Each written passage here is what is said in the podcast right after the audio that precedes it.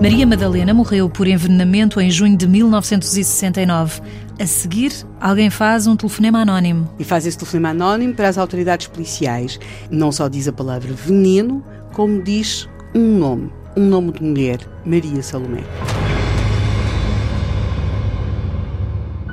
O telefonema anónimo.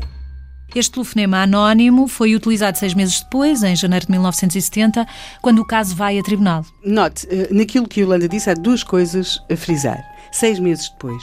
É um julgamento que tem lugar muito, muito, muito pouco tempo depois do, do crime ter acontecido. Os factos terem acontecido, aliás, só o tribunal é que pode chegar ou não à conclusão se houve ou não crime. Porque havia provas? É, Foi tão sim. rápido assim? É, havia provas e há confissões e há tudo isso. Temos dois, dois réus e é, aquilo que acontece é que, para lá de ser seis meses, quer dizer que a investigação foi toda muito rápida, há de facto a questão desse telefonema anónimo. O, o ajudante do Procurador da República, em, na sala do Tribunal de Viseu, vai explicar, vai referir este telefonema, vai, vai referir como ele foi importante para o desencadear das investigações. Para dar pistas, mas não é uma prova. Sim, si. não, não, mas para desencadear a investigação e diz que, isso é curioso, porque ele diz que deixaram passar algum tempo de modo a que os réus, e agora estou a citar, julgando-se bem-sucedidos no crime, mais facilmente se desmascarassem.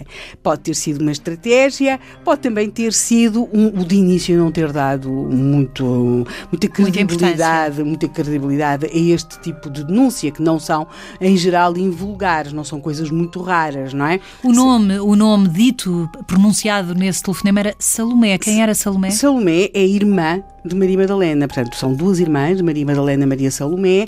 Elas têm uma ligeira diferença de idades. Maria Madalena era para aí três anos, dois anos e pouco mais velha do que uh, Maria Salomé. E, de facto, Maria Salomé é uma das acusadas, é uma das pessoas que se senta no banco dos réus nesse julgamento que tem lugar em janeiro de Uma das acusadas? Houve mais? Há mais um. É um homem. É o marido de Maria Madalena. Horácio, Horácio Guilherme.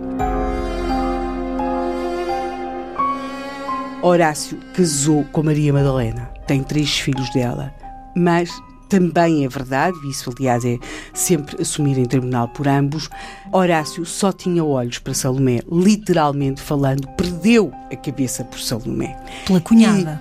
E, pela cunhada. E, e aquela relação chegou a um ponto que Salomé usa uma aliança um anel, se quiser chamar, que tem uma data gravada. 5 de agosto de 1968. Que representava? A data em que eles se tornaram amantes. Madalena, Madalena sabia disto, sabia. Sabia porque o, o marido e a irmã lhe contaram. Contaram-lhe? Contaram, contaram-lhe tudo e pediram-lhe perdão. Ela não terá acreditado assim tanto nisso do perdão e do arrependimento. Mas não viviam separados. Ela vai para Coimbra, para a casa dos pais, porque os pais viviam em Coimbra. Ela vai com os filhos para a casa dos pais. Ao fim de uma semana volta. E aquilo que se percebe durante estas várias sessões, estas audiências no tribunal uh, em Viseu em janeiro de 1970, é que Madalena não devia ter voltado.